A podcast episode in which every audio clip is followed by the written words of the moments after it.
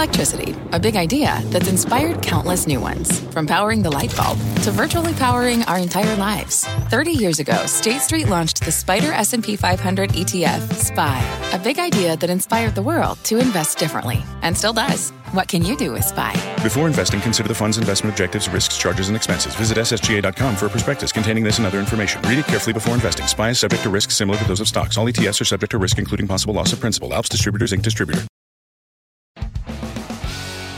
Jim Cramer here to share with you a sample of my take on the market from today's CNBC Investing Club morning meeting.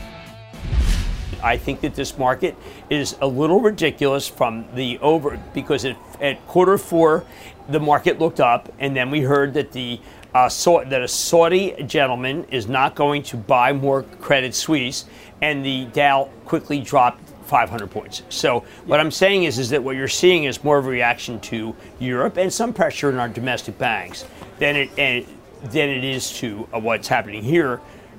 In part because Treasuries have had a massive move, but yep. in the right direction. Until last week, we thought there's the right direction. Interest rates are going lower. Is it because of is it because of Credit Suisse or is it because of our banks, Jeff?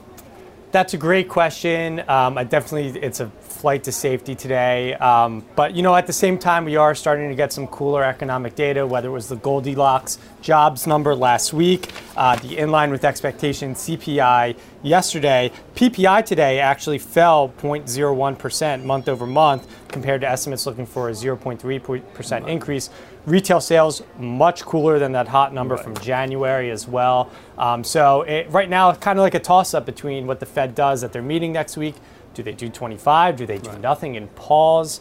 Big debate right. going on I mean, right now. There's the big debate right now is, is, is if they get away from doing 25, given the fact that a week ago they were going to go 50, do they do they lose their credibility? Um, if it's about credibility of the Fed, then they have to do 25. It's if it's about credit, and the country, then they should not be doing anything. We have stocks in our portfolio that had been very good, let's say, bond equivalents with upside.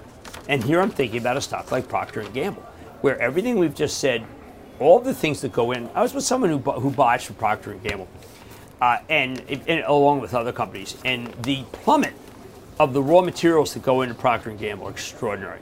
But when I was at uh, Target the other day, they haven't cut any prices.